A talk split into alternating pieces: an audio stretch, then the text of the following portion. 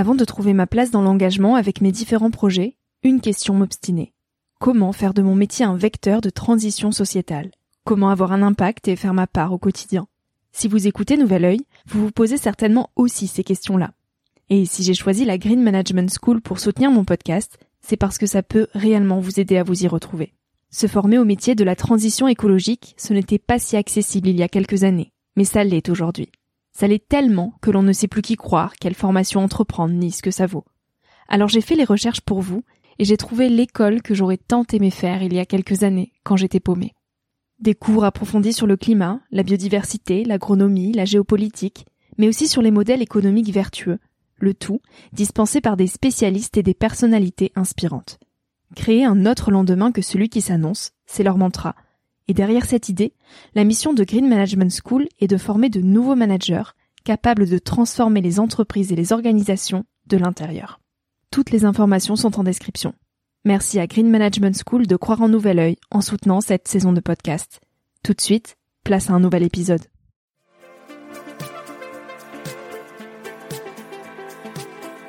Salut à tous, je suis Victoria Guillaumont, j'ai 22 ans, et je vous souhaite la bienvenue sur Nouvel Oeil. J'avais envie de partager quelques prises de recul à un âge où l'on se cherche, où l'on construit son chemin, dans un monde de plus en plus incertain. Un monde où les réseaux sociaux sont omniprésents, où les informations viennent dans tous les sens, et où trouver sa place est souvent une belle épreuve du combattant. Alors je pars à la rencontre de personnalités et de personnes inspirantes qui se sont posées il y a quelques années les questions que nous, on se pose aujourd'hui. Ces personnes qui de près ou de loin ont rêvé, ont osé, ont expérimenté et qui ont de jolis messages à nous transmettre pour nous aider à avancer d'un pied plus sûr dans la vie. Parce que tous, on a besoin de conseils, d'inspiration et de vagues d'espoir auxquelles se raccrocher. Alors le temps d'une trentaine de minutes, je vous invite à emprunter un nouvel œil pour regarder le monde sous un autre angle, pour vous recentrer sur ce qui est essentiel et sur qui vous êtes pour vous aider à trouver votre chemin et surtout à oser.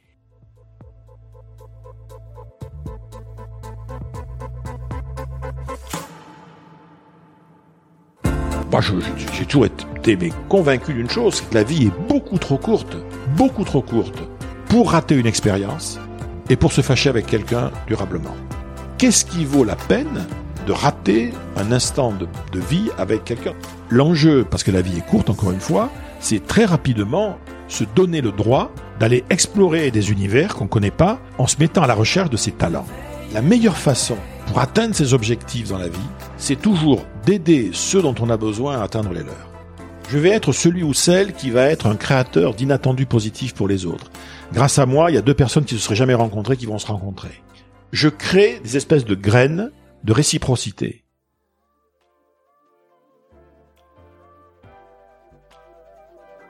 Cet épisode fait suite à celui publié la semaine dernière. Philippe Gabillier nous parle ici de comment trouver ce pourquoi on est fait, de philosophie, de son rapport au monde, aux autres et à la vie. Il nous plonge dans ses journées, dans ses habitudes et dans son quotidien pour nous aider à emprunter son œil d'optimiste. Si tu souhaites m'encourager dans cette aventure, je t'invite à déposer un petit avis et 5 étoiles sur iTunes ou Apple Podcast. Partager cet épisode à quelqu'un qui en aurait besoin, en parler autour de toi, c'est contribuer à diffuser ces ondes d'optimisme pour qu'ensemble, on ose réveiller un monde endormi par les écrans.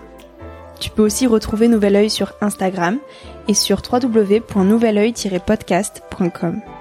Sans plus attendre, je te laisse avec la deuxième partie de ma conversation avec Philippe Gabillier. Un homme ou une femme optimiste, c'est quelqu'un qui fait le pari d'abord de la confiance dans l'issue positive de ce qu'il est en train de vivre. Un optimiste va te dire, voilà, je, je préfère parier que ça va, ça va bien évoluer.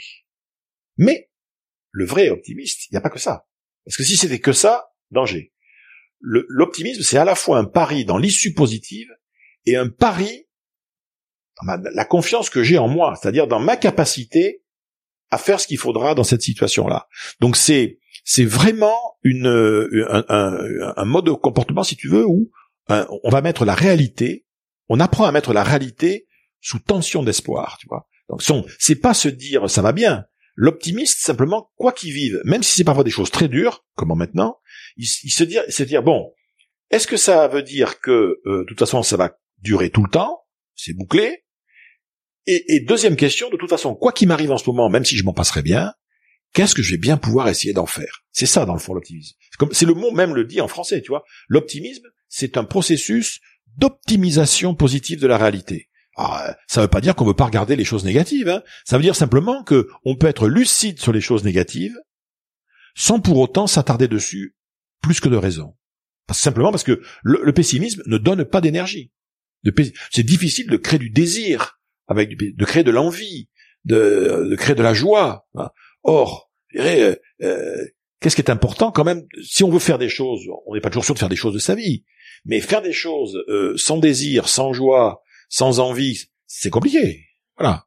Donc c'est pour ça que le, c'est vrai que c'est un choix, mais je pense que on a, c'est vrai que je suis convaincu moi qu'il n'y a pas d'alternative en ce sens que euh, si on pense pas que l'optimisme ça peut créer de l'énergie autour de soi, ben il y a qu'à essayer le pessimisme et puis on a vite compris quoi. Voilà. Alors au quotidien, tu essaies de rapprocher les gens de ce pourquoi ils sont faits. Comment on trouve chacun individuellement ce fameux pourquoi on est fait? Ben, je pense qu'il y a une, il y a un processus de double écoute. Il faut commencer par écouter les autres. Mais pour ça, pour pouvoir écouter les autres, faut leur laisser un espace de parole aussi. Hein. Mais par exemple, que, me renvoient les autres?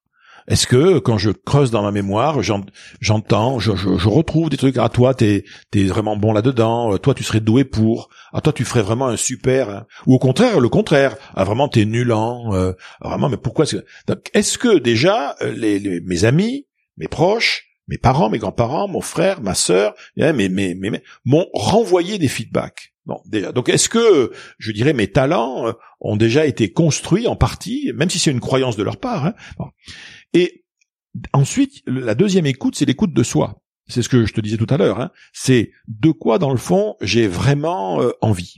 Avec, en même temps, parce que je pense que c'est des barrières qui sont importantes, euh, je pense qu'il est encore plus important de savoir ce qu'on veut pas.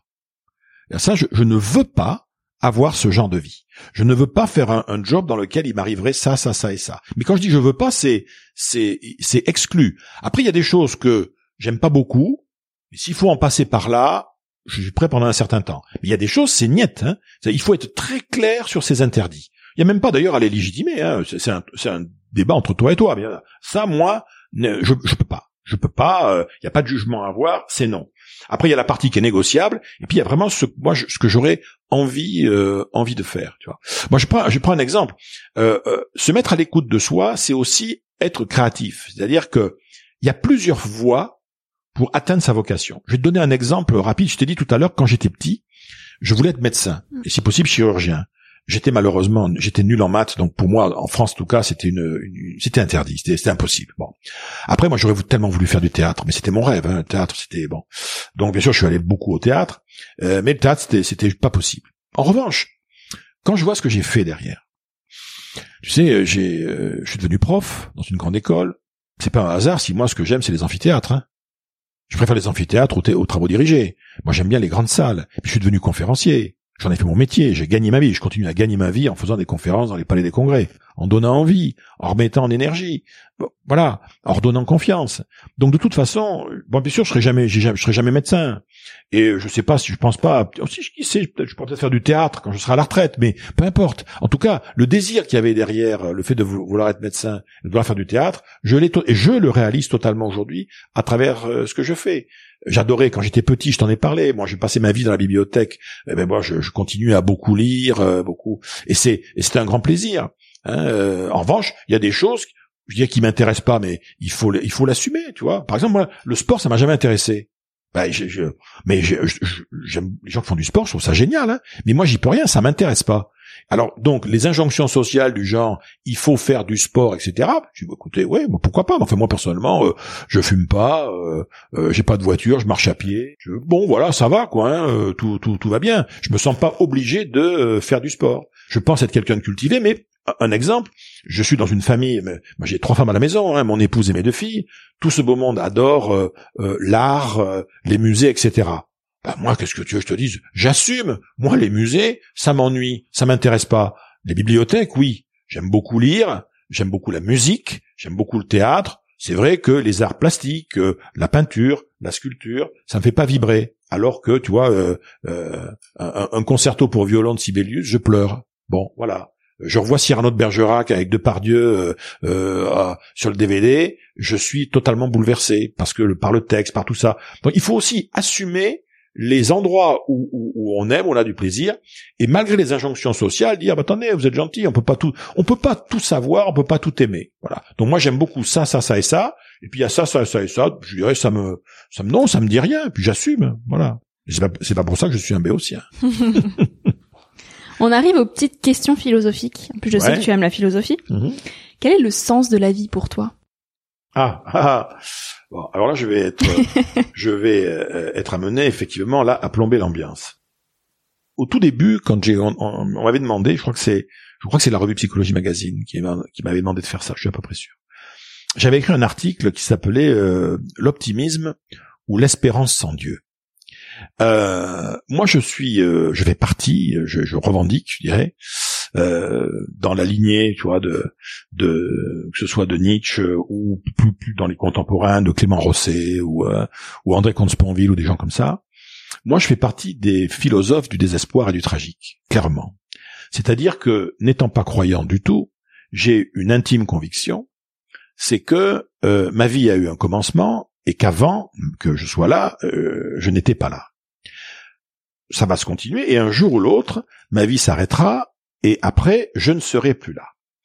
Et tu vois, si je vis par exemple 90 années en pleine forme, ce qui est un petit petit je peux faire beaucoup mieux, je pense. Hein. J'ai vu la, la, petite dame de 117 ans là qui vient de vaincre le Covid. Déjà, ça me donne beaucoup d'espoir. Mais tu vois, moi j'aurais 90 années, belles années, ça serait pas mal. Mais 90 ans, euh, ça reste 33 000 jours, quoi. Donc tu vois, il y a un début, il y a un milieu, il y a une fin. Et donc moi je sais que un jour je serai plus là. Mais je sais aussi que tous les gens qui sont autour de moi et que j'aime, un jour, seront plus là eux aussi, auront disparu. Et même tout ce que j'ai fait, tout ce que j'ai créé, tout ce que j'ai écrit, un jour, sera totalement oublié. Donc, la vie, profondément, de mon point de vue, est tragique au sens philosophique du terme. Et c'est la raison pour laquelle la seule alternative, c'est la joie permanente. Mais c'est-à-dire se réjouir de tout. Et donc c'est c'est en, quelque sorte l'amour au sens de Spinoza. Et l'amour, c'est une des définitions que, que Spinoza donne de l'amour, c'est se réjouir de l'existence de.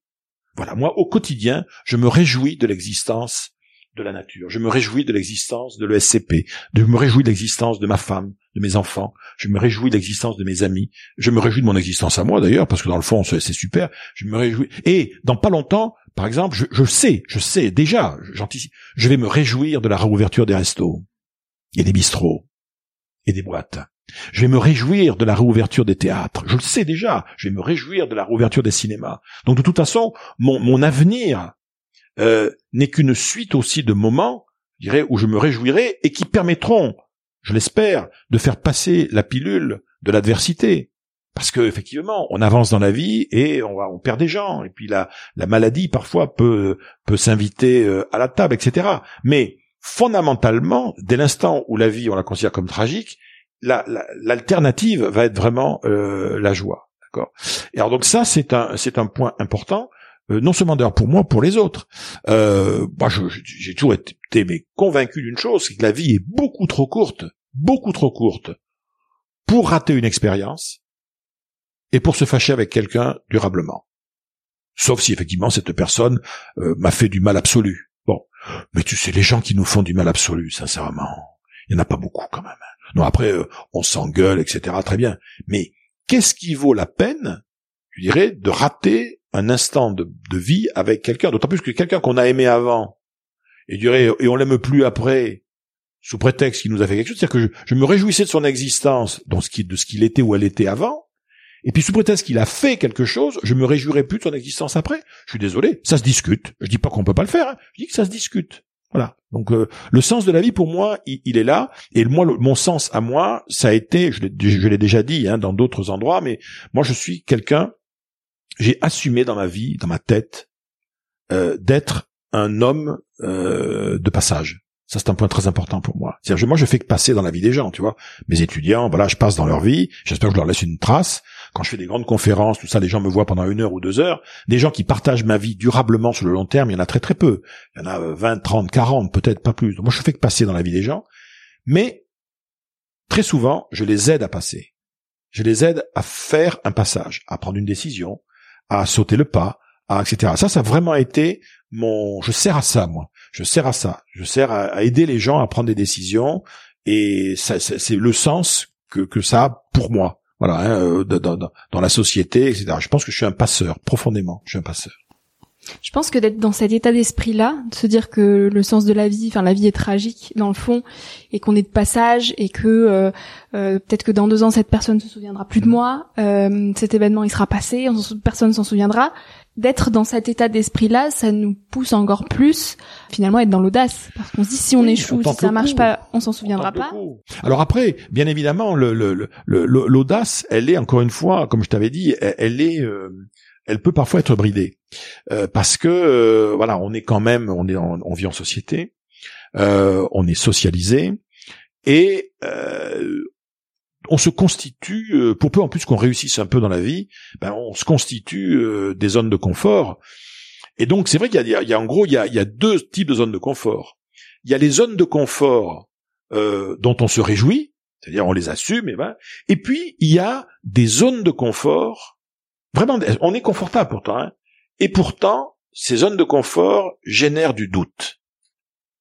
C'est, tu vois, c'est comme quand tu es, euh, tu dis oui, mais est-ce que, oui, c'est vrai, c'est génial, mais est-ce qu'il, quand je commence à me dire, est-ce qu'il pourrait pas en être autrement Bon, ça veut dire qu'il y a quelque chose, c'est une petite graine à l'intérieur qui commence à germer vers peut-être des alternatives. Donc on a le droit aussi de vouloir euh, quitter les zones de confort, mais quand on veut faire ça, on oblige les autres autour de nous à sortir de leur, et c'est là où il y a de la résistance, ce qui est mmh. logique, hein, ce qui est logique. C'est pour ça que changer de vie c'est pas facile.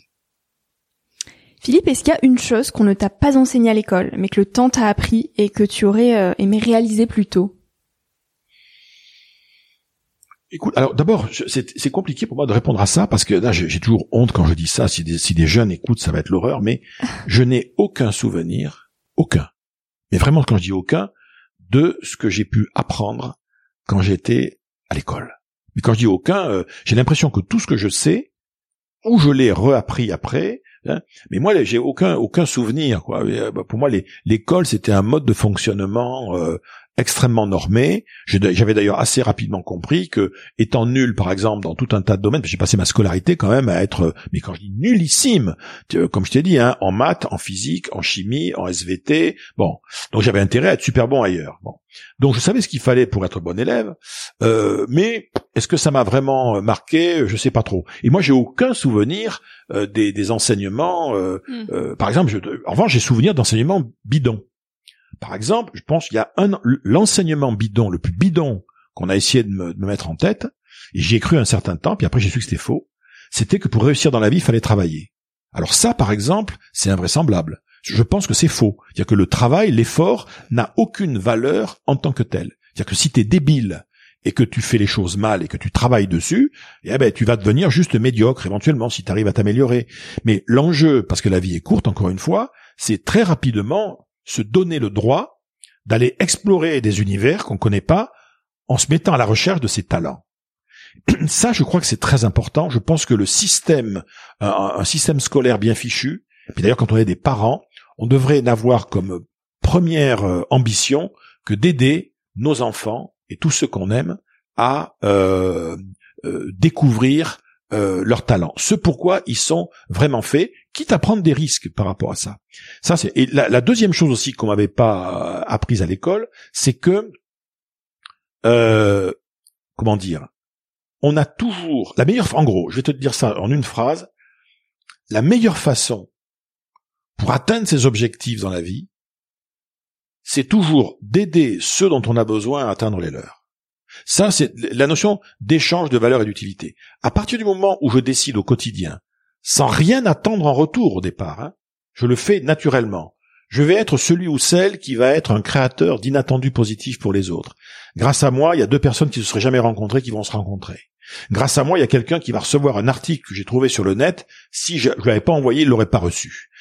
Je suis, je me mets en situation de créer comme ça de l'inattendu, d'aider les autres à atteindre leurs objectifs, je crée des espèces de graines, tu vois, de réciprocité. Mais il y en a qui écloront, d'autres pas. Je m'en fous. Mais à force de faire ça, mécaniquement, je crée les conditions pour que un jour, un jour, tôt ou tard, quelqu'un m'appelle en me disant tiens, je vous appelle de la part de un tel. Il m'a dit que vous pourriez peut-être m'aider à. Euh, il paraît que vous vous intéressez à ça. Ah, écoutez, c'est drôle. Je, pense qu'il faudrait qu'on se rencontre pour. Et peut-être que ça marchera ou ça marchera pas.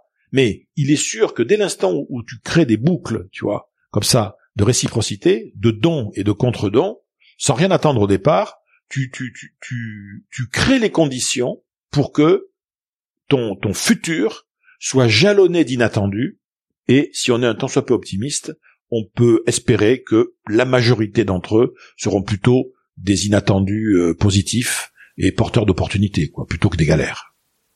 C'est vraiment beau de voir la vie comme ça. Ça me fait beaucoup écho. Est-ce que tu peux nous raconter le moment où tu t'es senti le plus heureux dans ta vie, s'il y en a un en particulier?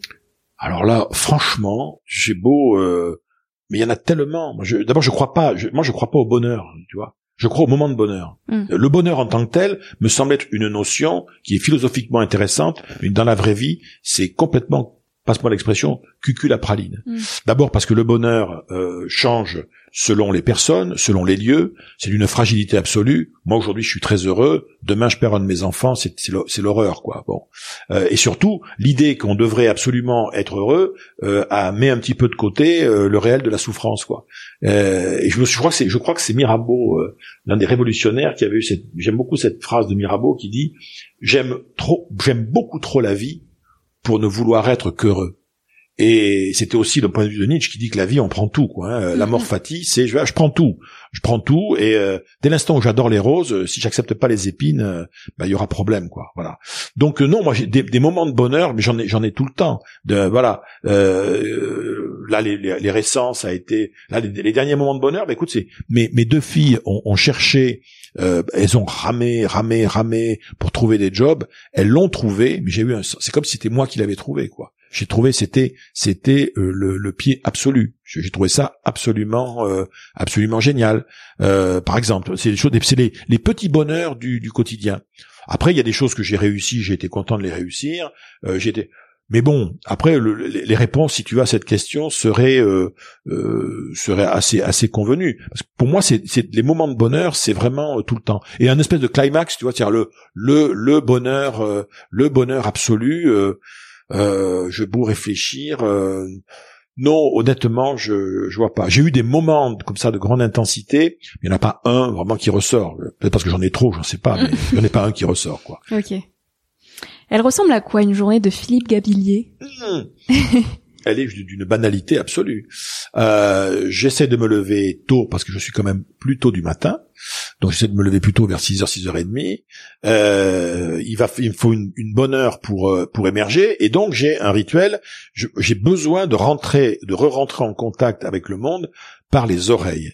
Donc tu vois, je suis un fan de, de radio. Et en l'occurrence, je le dis parce que c'est c'est comme ça de RTL, et donc je, je, démarre toutes mes journées avec RTL. Comme ça, j'ai mes habitudes, etc. Et, euh, et, et, ensuite, à partir de là, je dirais, euh, alors ça a beaucoup bougé hein, depuis depuis un an avec tout ce qui s'est passé. Euh, moi, je bouge beaucoup quand même. Je fais beaucoup de conférences, je fais des cours. Euh, je passe. Il y a vraiment des journées qui sont des journées vraiment consacrées à la transmission je fais cours, j'ai une conférence dans la journée, etc. Avec le confinement, ça a changé parce qu'avec le, le digital, les, les Zoom, les conférences Zoom, Teams et compagnie, j'ai pu en faire des fois jusqu'à trois dans la journée. Alors là, faut savoir que c'est quand même, c'est quand même crevant. Donc euh, voilà, mes, mes journées en fait, elles sont d'une grande, euh, du, du, pas d'une grande banalité régularité parce qu'en fait euh, aucune journée n'est la même mais voilà je me balade entre euh, mes clients les entreprises pour lesquelles je fais des interventions mes étudiants euh, voilà je, je fonctionne comme ça en essayant de me garder un peu de temps pour un peu pour la lecture et puis surtout j'aime tellement maintenant que les, théâtres sont fermés, que les ciné sont fermés, tout ça. J'avoue, hein, j'avoue que je, je, consomme, je consomme la, fiction euh, télé euh, plus la fiction d'ailleurs que les que JT euh, que les JT en continu. Hein. Bien que j'aime beaucoup l'info, j'adore l'info, j'adore la politique en tant que spectacle. J'aime énormément les débats, tout ça. Euh, mais moi surtout, ce qui m'a toujours passionné, c'est le romanesque, l'imaginaire. Donc moi, dès l'instant où il y a une série, euh, je suis un grand consommateur de séries, surtout en famille, parce que c'est beaucoup plus sympa. je regarde très peu de choses tout seul. Euh, sauf les choses que mes enfants et mon épouse refusent de voir. Mm. Par exemple, toutes les histoires de zombies, de machin, etc. Il y a que moi qui les regarde parce que euh, non, non, on veut pas voir ça, les trucs d'horreur, on veut pas. Bon, donc en fait, on regarde des tas d'autres choses. Tu vois, en ce moment, euh, là, on est, j'ai eu droit aux Vikings, j'ai eu droit, on a fait tout Peaky Blinders. Alors j'ai juste une chose, je résiste. Mes filles veulent absolument que je me tape les X saisons de Friends, mais là, j'ai pas la, je, je, voilà, je suis pas in the mood pour, regarder Friends. Mais j'aime beaucoup, beaucoup de cinéma beaucoup de films, même des pièces de théâtre en fait à la à, la télé. C'est pas pareil qu'être dans une salle, mais j'aime tellement le théâtre que même en voir quelques-unes à la télé. Allez, avec un, bon verre, un, bon verre à côté, euh, c'est c'est sympa quand même, voilà. Est-ce qu'il y a un livre que tu recommanderais euh, particulièrement aux jeunes qui nous écoutent? Qu'est-ce que je pourrais donner comme livre? Là, là, faut que je réfléchisse un peu en revanche, parce que en, matière de lecture, euh, si tu veux, il y a toujours le, le, politiquement correct, le mainstream et le reste. Donc si je voulais faire le gars de 62 ans, tu vois, qui veut apporter sa sagesse euh, aux jeunes qui m'écoutent, surtout si je pense à mes filles, je vous dirais, mais voilà, vous devez absolument euh, euh, relire les lettres à un jeune poète de Rilke, etc., ce qui est effectivement est très très très bien. Et puis surtout, attaquez-vous à la à, la comédie humaine de Balzac, parce que tous les romans de Balzac sont géniaux, etc. Voir, pourquoi pas, si vous êtes ambitieux, les essais de Montaigne. Mais en fait, comme je n'y crois pas une seule seconde, en tout cas qu'ils qu'ils iront, je vais faire quelque chose qui est beaucoup plus basique. Euh, il y a des ouvrages récents que moi j'ai lus, et il est apparu que mes deux mes deux filles, donc qui sont sur une génération, dont je t'ai dit, 21-23 ans, elles avaient adoré ça. Il y a un premier bouquin euh, et qui manifestement, moi j'ai, je, l'ai vu, c'est vraiment très intéressant. Il y a beaucoup de jeunes aujourd'hui qui se disent, euh, mais on, me dit, on me demande d'être extraverti, euh, m'imposer, etc. Alors pour tous ceux à qui on dit ça et qui en ont ras le bol et qui veulent assumer le fait d'être parfois, voilà, à l'écoute, profil bas, etc. Il faut absolument lire un livre de Suzanne Quint, Suzanne Quint, donc Quint c'est C-A-I-N, hein, Suzanne Quint, qui s'appelle La force des discrets. La force des discrets, je sais qu'il a enthousiasmé euh, mes deux filles et elles n'ont pas l'enthousiasme facile. et ensuite, moi, je vous conseille vraiment la de lire euh, un ou moins un ou deux ouvrages d'un vieux comme moi, mais qui est un type formidable. D'ailleurs, rien que son nom d'ailleurs doit vous.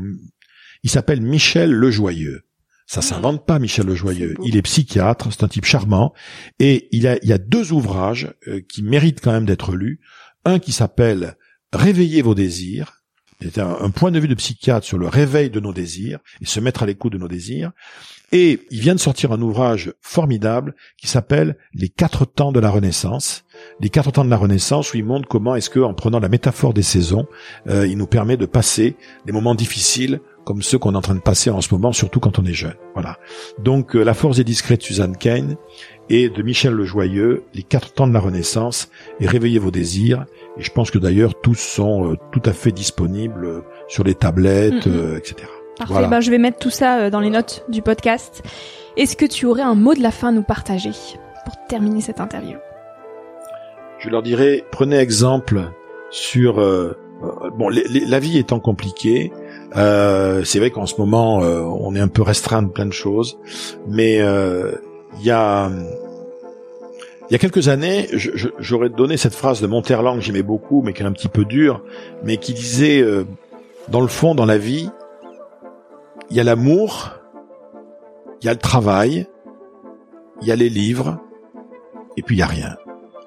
Mais en fait, aujourd'hui, je, je, je dirais autre chose je dirais que chacun d'entre nous devrait pouvoir, euh, à la fin, dans le fond aussi, euh, à la fois effectivement dire qu'il ou elle a aimé plus de choses qu'il en a détesté, et surtout avoir cette parole merveilleuse qu'on trouve à la fin des mémoires de Casanova, où il dit, quelques jours avant sa mort, il écrit dans, dans ses mémoires, au bout du compte, rien ne pourra faire je ne me sois pas amusé en cette vie. C'est beau. Merci beaucoup, Philippe. Voilà. Merci beaucoup. Merci, Victoria. Merci à toi d'avoir écouté l'épisode jusqu'ici.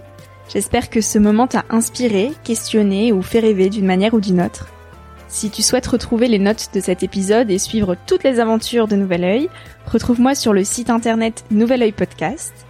Aussi, tous les mois, je t'écris sur la newsletter de Nouvel Oeil. J'y partage des inspirations, des nouvelles, des astuces et des petites choses qui font notre quotidien. Tu peux t'y inscrire sur le site. Si tu souhaites m'écrire pour me poser des questions, me faire des suggestions d'invités ou me donner ton avis, tout simplement, tu peux le faire directement via Instagram sur la page Nouvel Oeil. Je réponds à tout et ça me fait toujours énormément plaisir de recevoir vos messages. Aussi, dernière petite chose, si tu souhaites m'encourager dans cette merveilleuse aventure, la meilleure manière de m'aider, c'est tout simplement d'en parler autour de toi, de partager cet épisode s'il t'a plu et de me laisser un petit avis sur Apple Podcast euh, ou iTunes. Ça prend vraiment deux minutes, promis, et je t'assure que ça fait toute la différence. Euh, si on en est là aujourd'hui, si Nouvelle Oeil grandit autant chaque semaine, c'est grâce à vous, grâce à vos avis, euh, grâce à ceux qui ont relayé l'aventure et qui m'encouragent chaque jour. Alors un immense merci pour tout ça. Je te dis à la semaine prochaine pour de nouvelles aventures et en attendant, savoure la vie comme il se doit et fais des choses folles.